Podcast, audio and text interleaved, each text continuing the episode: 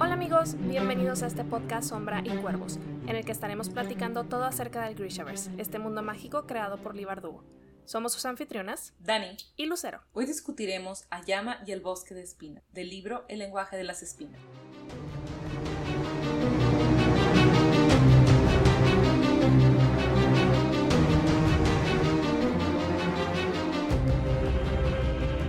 Nuevamente bienvenidos y gracias por acompañarnos en esta nueva emisión que es nuestra primera sesión discutiendo El lenguaje de las espinas, que es un libro que estoy segura que les va a encantar. Nos adentra en el Grishaverse de una forma que no nos esperábamos cuando empezamos a leer las novelas. Así que espero, esperamos que lo disfruten tanto como nosotros. Encantan todas las historias, tenemos por ahí nuestros favoritos, pero todas tienen algo especial. Todas te dejan algo muy grabado esta me gustó mucho, es la primera que, que, tiene el libro, vamos a ir en orden, revisando cuento por cuento, historia por historia. Así que pues comencemos, Lucero.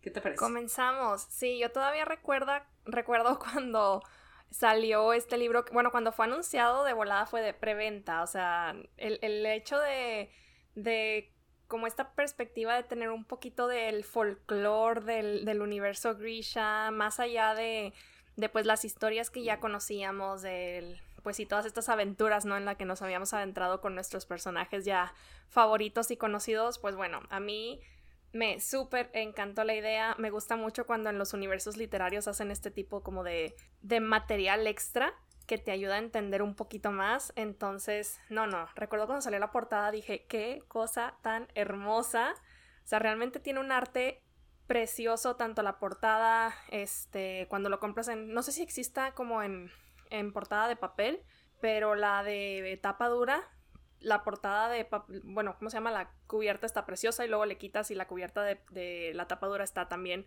increíblemente bonita. Me lo autorregalé de cumpleaños, dije, me lo merezco, porque no es muy barato que digamos, pero valió cada centavo. Definitivamente es de mis favoritos dentro de, dentro de los libros del Grishaverse. Oye, estaba pensando, ¿cuándo compré este libro? Yo no lo compré, tú me lo regalaste en Navidad. Oh, fui yo. sí, es cierto. Sí, me acuerdo que lo compraste y yo tenía planes de comprármelo, estaba con que me lo compro, no me lo compro, y tú, no, no, mejor cómprate este ah, otro sí, libro. Es verdad. Porque ya lo tenías comprado. es cierto, cuando todavía no hacíamos las listas de los libros que queríamos que nos regaláramos. Creo que ahí empezamos. Fue muy, fue muy buen regalo. Excelente regalo, me encanta. Y como dices, el arte de este libro es exquisito. Todas las ilustraciones son hermosas. Como el cuidado que pusieron incluso desde el color de la letra, el color del texto, en cada cuento es diferente, de acuerdo como al tema que estemos viendo, de acuerdo como a la ilustración en general que, que va a tener. No tenemos el margen de cada, de cada historia tiene como un pequeño arte y luego va creciendo y al final tenemos un arte enorme de dos páginas. Sí, te cubre todo. De hecho, ayer estaba de que cuántas páginas me faltan y me era imposible calcularlo porque ya dejas de ver el número de páginas. sí, solo te enfocas como en el arte y hay que reconocer mucho eso del Grishaverse que me encanta es ese cuidado que tienen con, con la cuestión artística. Ya lo, creo que no lo platicamos cuando leímos la biología de, de Seis de Cuervos, pero las ediciones especiales de colección de, de la de biología está hermosa. Preciosa, sí. Tienen un arte también increíble y Sí, yo creo que, que, realmente todos los libros del Grishaverse han tenido bastante cuidado en sus ediciones, sobre todo las ediciones de colección. Desde que salieron las de Seis de Cuervos, Reino de Ladrones, cuando salió la edición de colección hay dos de Sombra y Hueso. Por ahí regalamos una en nuestro aniversario. Entonces, sí, sí, libros muy, muy bonitos. Fuera del hecho, yo creo de que, pues obviamente somos super fans o sea, objetivamente podemos decir que son de los libros más bonitos que tenemos en, nuestras, en nuestros libreros. Definitivamente somos imparciales en este punto. Y, y, bueno, comencemos con mencionar cuáles y cuántos son los cuentos o las historias que tenemos, estos relatos. Son seis historias. El primero, el que vamos a discutir hoy, es Ayama y el bosque de las espinas. El segundo es El zorro demasiado astuto. El tercero, La bruja de Duba. Cuatro, Daga corta. 5 El príncipe soldado y el último y el favorito de Lucero, sí. El agua que cantó fuego. Sí, me encanta ese último, pero bueno, ya me podría explayar cuando lo, cuando lo discutamos por aquí.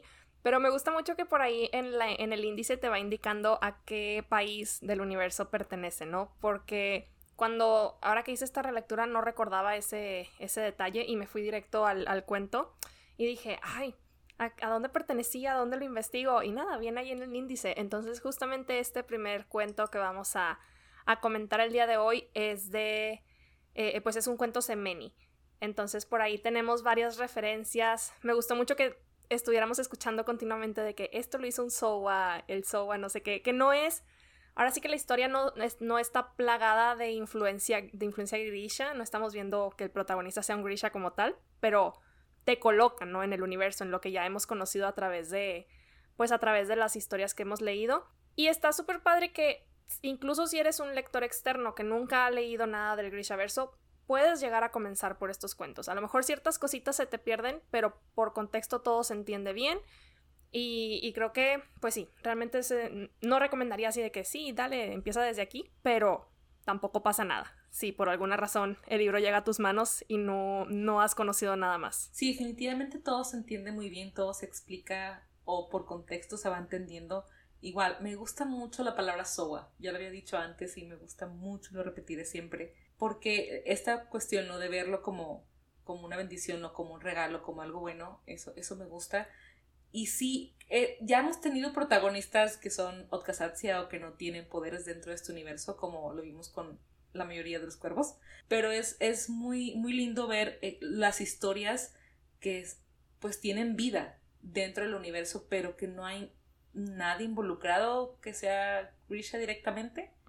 Porque solo mencionan, ¿no? De que un Soga aquí que no, no pudo hacer esto, que hizo esto otro, y ya. no interactúan de manera directa con nuestro protagonista. Entonces sí, es, es interesante ver esas historias y, y, se disfrutan mucho. Bueno, esta historia en particular, las demás ya veremos si hay Grishas. Ya iremos viendo cada una de ellas. La verdad es que no recuerdo, pero ya tiene rato que las leí y esta solamente las he leído una vez, eh, a excepción de la última, que como ya dije es mi favorita, la he leído dos veces. Pero, pero sí, pues conforme vayamos avanzando vamos a ir viendo con qué tipo de personajes nos vamos a topar.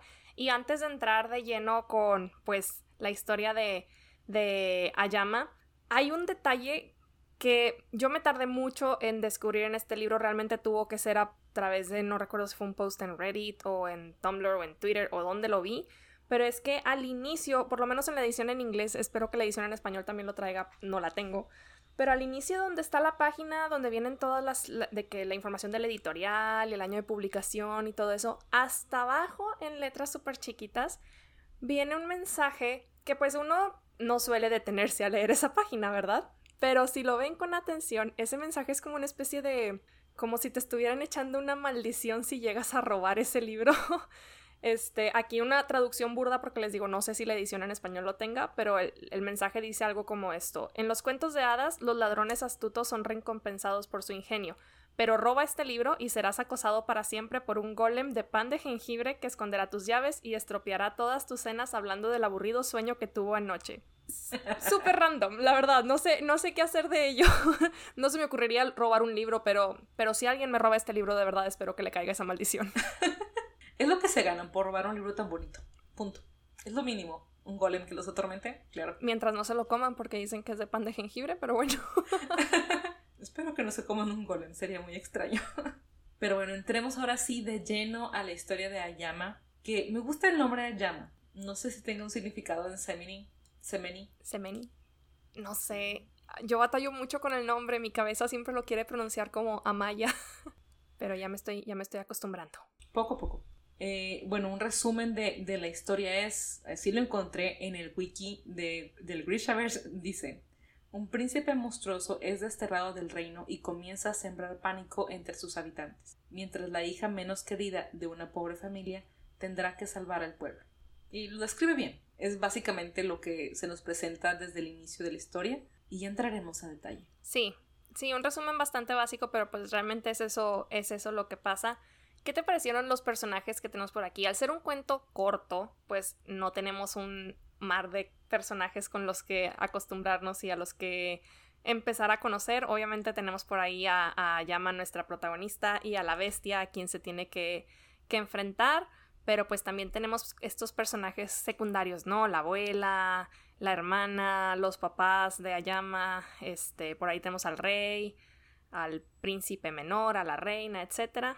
¿qué te parecieron cada uno de ellos? ¿Tienes algún favorito? ¿Alguien a quien odies? Porque sí, puedes odiar un personaje a pesar de ser un cuento corto. Claro. Eh, favoritos, tanto a Yama como la bestia. La abuela también le tengo un lugar especial porque a, pesar de que la mandó así al, de que sí, corre, tú haz esto, de que enfréntate al peligro, tenía un propósito, ¿no? Y trató de, de, de que llegara y se cumpliera su destino, de cierto modo, pero no soporta a los papás de Ayama. Sí, súper egoísta. Y al rey, pero los papás son los principales de, ¿qué, qué onda? O sea, ¿por qué son así con su, con su hija? Porque van a darse cuenta desde el principio, nos, pues nos dicen, ¿no? Que, que ella era la hija menos querida, la que pues no trataban, no la reconocían como hija. Em, y eso duele, porque pues al final de cuentas no es que la pusieran a hacer el, quehaceres del, del hogar, eso un problema, el problema es que no le dieran ese amor, ese cariño y ese reconocimiento como su hija. Y eso me, me, duele mucho verlo. Pero vemos que la abuela, tanto la abuela como la hermana, como Kima, siempre, siempre le dieron ese lugar. Sí la reconocían, sí la, como la valoraban por, por ser ella. Simplemente por ser ellas, por ser su, su familia. Y, y, sí, han sido, son como mis impresiones generales de los, de los personajes. La bestia también me gustó mucho porque obviamente no es como el monstruo que te pintan o que te imaginas. Tiene ese otro lado que es el descubrir la verdad después de que te estén contando una historia o te hacen una mala idea de, de las personas. No es como cuando te cuentan de que no, fulanito hizo esto y es súper malo y luego descubres que pues no, al final es una buena persona y todo lo demás. O fue inventado o era la impresión equivocada de alguien. Sí, es correcto. Fíjate que yo con la abuela tenía como mucho conflicto porque sí, al, inicio como que me cuestionaba de que por qué la está enviando así nada más, sentía que estaba como del lado de los papás, a lo mejor no tanto, este, pero, pero sí me sacaba mucho de onda de que ¿por qué la envías al peligro? La verdad es que no la mencionaría dentro de mis personajes favoritos, sigo como conflictuada, pero voy a asumir que es una de esas personas muy sabias que tenemos en los cuentos, algo así como la abuela de Moana, que de alguna u otra forma conocía el destino grandioso, ¿no? Que para el que estaba eh, pues preparando a, o bueno, para el que la vida estaba preparando a, a Yama, entonces me quedaré con esa versión que ella de alguna manera sabía a, a, lo que estaba mandando a Yama, porque de otra forma nada más la estaba mandando a una bestia que por todos lados posibles pues era una bestia mala, ¿verdad? Y estaba matando soldados y deshaciendo cosechas y demás. Entonces, no sé, no sé. Yo con la abuela, pues mejor ahí, ahí la dejo. Pero sí, Kima, Kima me caía bien, pero siento que pudo haber hecho más por su hermana. sí, definitivamente pudo haber hecho más, pero tampoco nos dan tanto de ella. Me gustaron los detalles que nos dieron de, por ejemplo, que cuando la abuela les contaba historias, tomaba la mano de su hermana, como que se sentía ese amor fraterno real.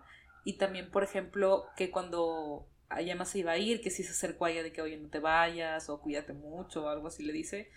Pero sí siento que a lo mejor la autora lo que quiso hacer fue no quitarle la atención a Ayama, como pasaba como en sus vidas normales, ¿no? De que toda la atención era siempre para Kima, tanto del pueblo por ser tan bonita y tener, nos describen que tiene una voz súper bonita, súper bella y que como que encantaba a todo mundo o algo así. Entonces, ajá, como que, ok, sabemos esas cualidades que tiene este personaje, sabemos que es como, no sé, me recuerda a, a Jane de Orgullo y Prejuicio. Ah, sí, la hermana buena y perfecta. Ajá, la hermana buena y perfecta. Y, tenemos acá a la otra, ¿no? La otra hermana. Así que no le quitan atención. O sea, ya, ya nos dan como lo suficiente lo que tenemos que saber de ella. Y todo se centra en nuestra heroína, en Ayama. Y está, está interesante como los diferentes temas que vamos tratando a lo largo de, del cuento porque pues nos encontramos con algunas cosas que a lo mejor ya hemos visto en otros, en otros cuentos, en otras tramas, ¿no? Sobre todo em, esta, como este comentario que le hace la abuela, eh, ¿cómo se llama? La abuela Masil a, a Yama, creo que se lo hacen dos o tres ocasiones, ese comentario de que solamente le pasan cosas interesantes a las chicas guapas, como para animarla a ir de que no te va a pasar nada. Y eso me recordó mucho que, bueno, es, es de como de las historias que, que me evocó mucho al, momento de leer este, este cuento. Por alguna razón me acordaba mucho de El Castillo Vagabundo, de la película de, de Ghibli. También hay libro, pero nunca lo he leído. Eh, que Sophie, la protagonista, no es que alguien se lo dijera como tal, sino que ella sentía eso, o sea, este mismo sentimiento, ¿no? De que solamente a las chicas guapas les pasan cosas, porque por ahí en el Castillo Vagabundo corre la leyenda o el rumor de que hay un mago creo que es un mago, un brujo, que es Howl, uno de los protagonistas, y que dicen que solamente rapta a chicas bonitas, entonces ella dice, pues a mí nunca me va a raptar. Eh, y nada, ella termina por ahí en el castillo vagabundo con Howl, pero bueno, esa es otra historia. Entonces sí, es, es, es algo que me, me evocó mucho y dije, ah, mira, sí me recuerda a Sophie, veo ciertos, ciertos paralelos en esos personajes. Sí, es un tema que igual, esa frase me dejó algo conflictuada con la abuela. Y, y me deja pensando, simplemente quería ofenderla diciéndole que no era guapa o quería motivarla como que ya, o sea, si tú ya piensas esto de ti, ok, vea que no te pasa nada, pero al final vas a descubrir que tu historia es interesante. Que también puede ser otra cosa, que es algo ahí como disfrazado, ¿no? Para, para, sí, animarla o motivarla a que hiciera algo fuera de lo común. Era su oportunidad para hacer algo que no era nada más como estar en casa limpiando y atendiendo a los demás. Sí, me gusta mucho cómo Ayama se va dando cuenta, cómo tiene estos, estos pensamientos de, y si me quedo aquí en el bosque, ya no tendría que ir a casa a limpiar. Sí. y yo, oh, wow, pobrecita. ¿Qué otro tema te llamó la atención? Me gustó mucho lo de hablar con la verdad. O sea, la verdad, la verdad del corazón, así fue como lo pude como entender. Porque quien nos dice esto es la bestia. Y no esperas que sea alguien tan civilizado como siempre te han descrito como punto, un animal y ya. Entonces ver que, oye, la única regla de mi bosque es hablar con la verdad. Y cuando ella empieza a contar las historias, que ya llegaremos a estos cuentos que, que, que Ayama le, le, dice, ¿no? Le relata a la bestia. Y ella se cuestiona de que no, la historia no puede terminar así como él se está burlando de cómo va a terminar, porque esa era la historia real, o sea, la, la real de cómo se le habían contado. Pero es una burla, ¿no? De cómo siempre los cuentos de hadas nos quieren pintar como una realidad, eh, pues sí. Rosa. Ajá, rosa, con utópica, ¿no? Con un final feliz siempre, cuando la vida no siempre tiene esos finales. Sabemos que hay cosas que, que van a pasar y aunque anhelemos algo con un final rosa, pues creo que hay que aprender a ver lo rosa en, en la oscuridad, no la luz en la oscuridad que podamos encontrarnos en la vida. Y la forma en la que ella nos va, o sea, va sincerándose con ella misma, porque al final de cuentas es lo que hace.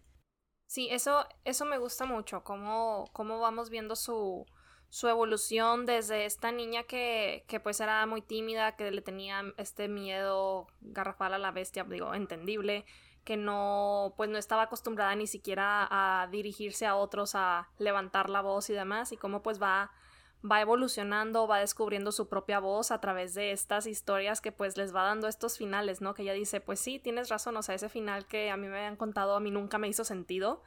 Entonces, como pues vamos también aprendiendo de ella, porque cada, cada historia que le va contando con el final que ella le da, pues como dice, se va sincerando y va encontrando una parte de, de su vida que pues a lo mejor no quería aceptar, pero pues en ese momento dice, pues así es como he vivido mi vida hasta ahorita y no me gusta, es algo que quiero cambiar. Pero bueno, ahora sí, antes de entrar a, a como a lo fuerte de la historia, estos cuentos que nos, que nos dice, nos relata a, Ayama, Ayama, sí. Ayama. Ayama. ¿Ves? Hice batalla. sí.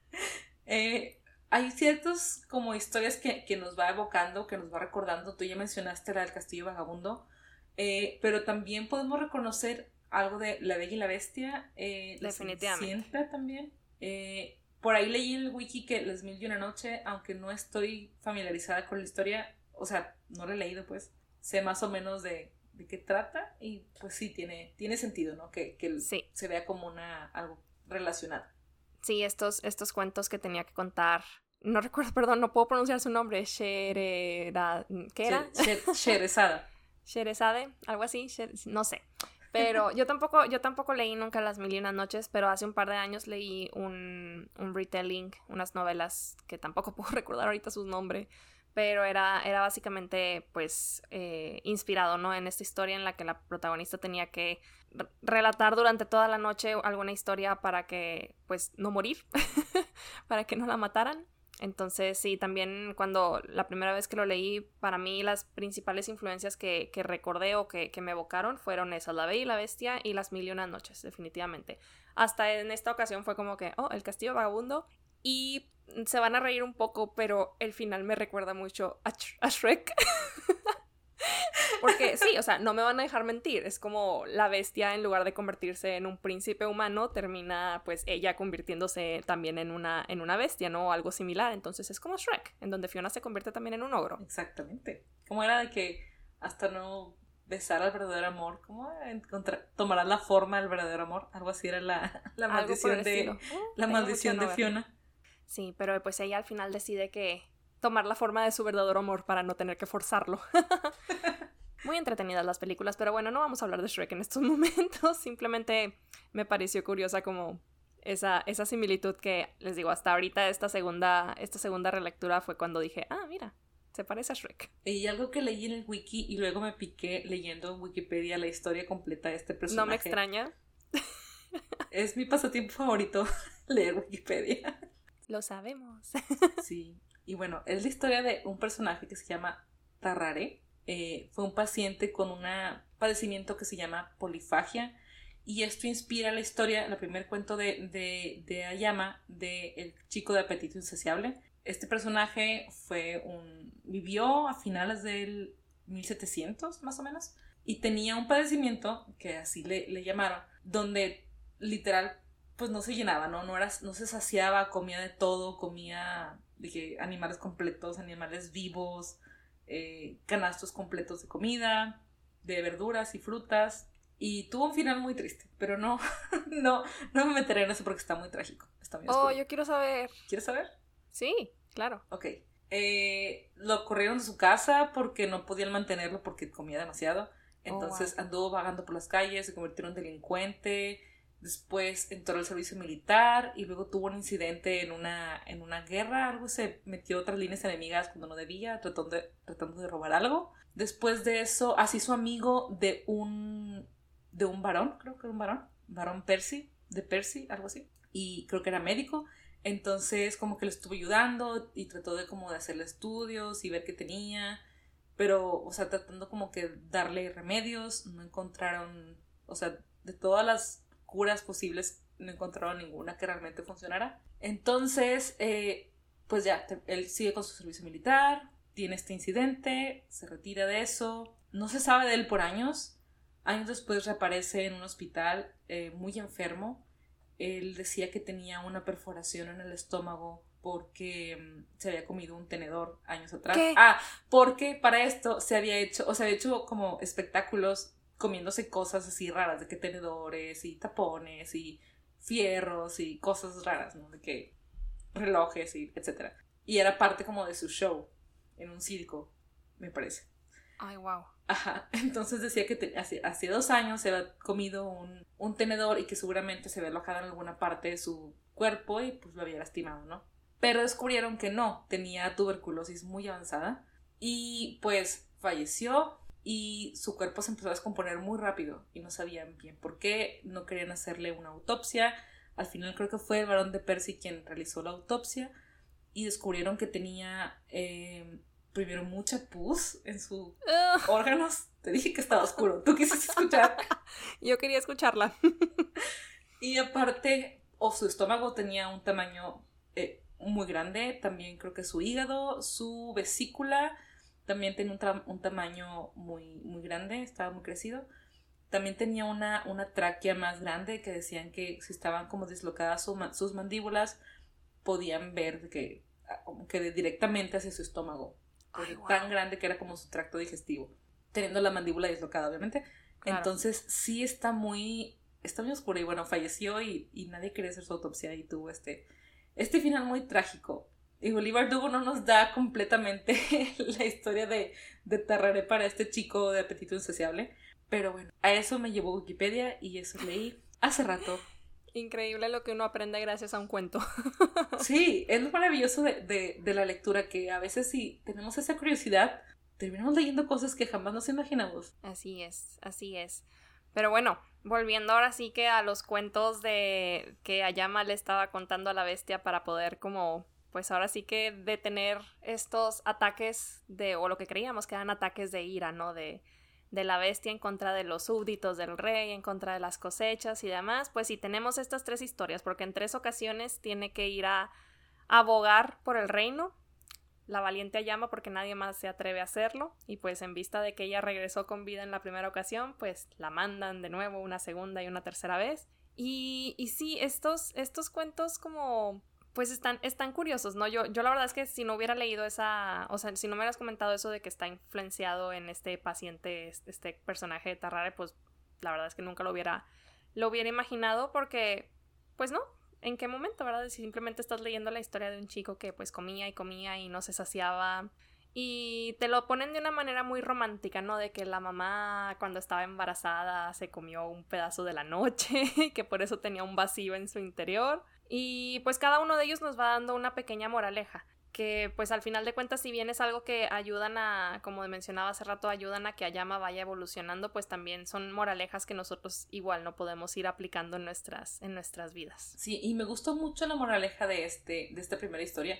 Bueno, todas me gustaron, pero esta me, me resonó bastante con otras cosas que he escuchado antes sobre cómo a veces pues podemos tener un vacío en nuestro interior y no, no va a haber nada que lo llene si hay un vacío en nuestra vida por cualquier cosa, ¿no? Nuestra vida espiritual, algo, una herida que no ha sanado, etcétera, pues no va a haber nada externo que lo llene. Mientras no sanemos lo de adentro, mientras lo de adentro no esté como completo, no, no vas a poder echarle no, nada finito. Entre más, no sé, podrías comprar toda la ropa que quieras, podrías ir a todos los viajes que quieras, podrás hacer, no sé, tener toda la tecnología, todos los libros, todas las cosas, los objetos, pero si hay algo que no has llenado por dentro, si no hay algo que no has sanado por dentro, pues este vacío no se va a poder llenar con nada. Por eso hay que ir a terapia. y bueno, el segundo cuento se me hizo muy oscuro, creo yo. La verdad es que no, no recordaba nada de él. O sea, conforme iba leyendo yo decía, ay, pobre mamá con sus hijos todos rebeldes y luego estos espíritus que empiezan a atacarle por todos lados.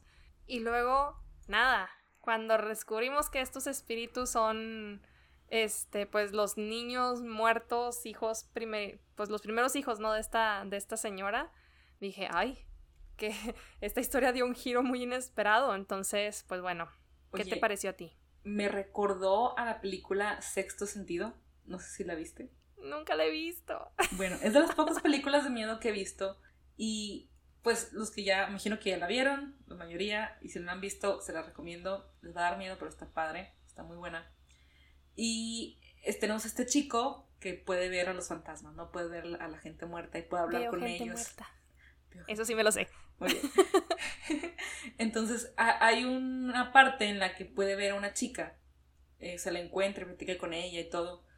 Eh, la, chica muere, bueno, ya está muerta, ¿no? Cuando la ve, y le va dando pistas para que descubra quién la mató. Y resulta, ajá, le va diciendo de que le enseña, creo que una caja de muñecas y resulta que en la caja de muñecas había una cámara que ella ponía para jugar. Grababa como. O sea, tenía mucho tiempo enferma la niña. Y se la pasaba en cama. Entonces grababa, hacía como sus películas con sus muñecas. Y grababa no todo.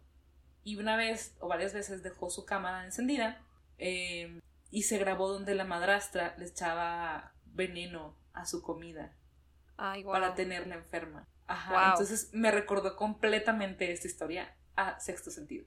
Sí, sí, de hecho no, no, dudaría que haya sido como de las inspiraciones porque sí tiene bastante, pues ahí mismo te lo dicen, ¿no? Que los, los espíritus de los niños le empiezan a contar a, los otros hijos que pues este, estaban tratando de protegerlos, ¿no? De que la señora no los envenenara, que no prendiera estas eh, plantitas para que intoxicarlos durante la noche y ese tipo de cosas. Y dije, ay Dios, o sea, ¿en qué, en qué cabeza cabe? Y pues la moraleja que, que Ayama se lleva de aquí, ¿no? Que, que también creo que es de lo que es, es, de esas moralejas o, o, ese punto en la historia en la que se me hizo chiquito el corazón, porque dice, este cuento nos recuerda que a veces no debe temerse lo que no se ve y que aquellos que más deberían querernos no siempre lo hacen. Entonces, pues ahí ves reflejado cómo, cómo Ayama va reconociendo pues este, este, este vacío, no, esta... Mm, pues sí, ¿cómo lo llamarías? Este espacio que hay entre ella y su familia que pues no se siente acogida por los que deberían de, de protegerla, los que deberían pues estar ahí para, para ella. Y también aplica para, para el príncipe convertido en bestia, ¿no? Que pues sus papás lo abandonaron en este laberinto desde, desde niño, desde bebé, y pues básicamente lo mandaron a morir.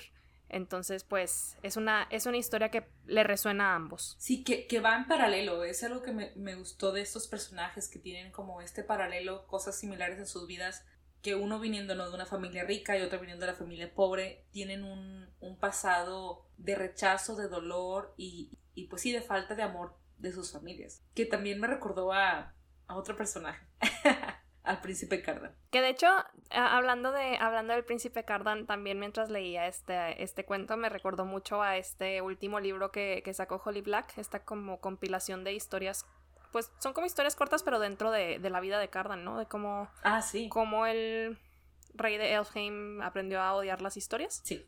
Porque también hay una parte en la que eh, se ve esto, ¿no? En donde tienen que contar un cuento tras otro, tienen que ingeniárselas para para contar una historia con un final diferente a como se lo habían contado. Entonces, por ahí tenemos también estas, estas similitudes. Y ahora que lo estoy pensando, este libro de El lenguaje de las espinas salió poco antes de ese libro y siendo Holly Black y Lee Bardugo súper amigas, no dudo que haya sido así como que sí, utiliza también el mismo elemento. el mismo recurso en tu libro. Sí, como que vemos que, que tienen influencias similares también, que piensan parecido y tienen estilo. Aunque cada quien tiene su estilo, ¿verdad? y tiene su forma de contar las historias, comparten esta influencia y este, no sé, esta forma de engancharnos y, usar estos recursos, como dices. Sí, definitivamente. Y pues el último cuento sobre este pájaro dorado que al final se vuelve un príncipe.